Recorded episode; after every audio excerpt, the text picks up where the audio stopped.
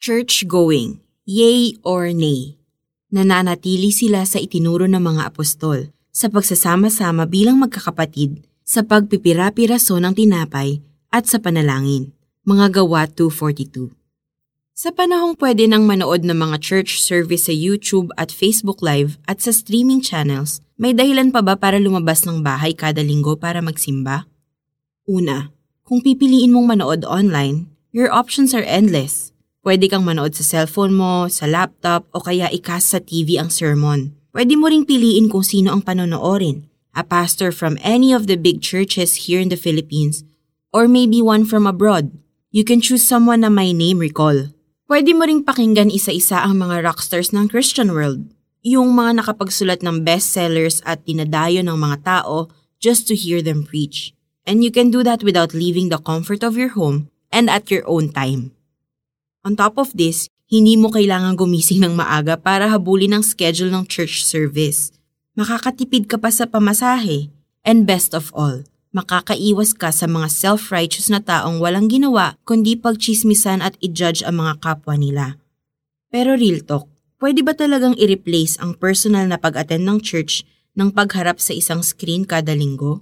Ang isang importanteng function ng church ay ang pagiging community of believers. Ang early church ay nagtipon araw-araw sa templo at mga bahay-bahay nila para pag-aralan ang itinuro ng mga apostol, alalahanin ang naging sacrifice ni Jesus, magpanalanginan, mga gawa 242-47. Tiyak na nagkwentuhan din sila tungkol sa kani-kanilang buhay at nagpalakasan sa isa't isa.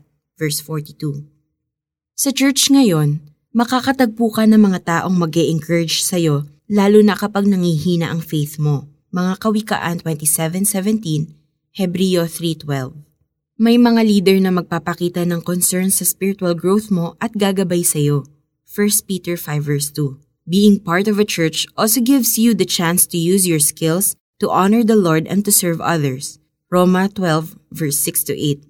Higit sa lahat, when we come to church together with other believers, we worship Jesus, who is the head of his body, the church. Let's pray. Panginoon, alam kong hindi madaling panatilihing nag-aalab ang aking pananampalataya kung ako'y mag-isa. I-guide ninyo ako sa aking local church kung saan ako mag-grow at makakapagsilbi sa inyo. Amen.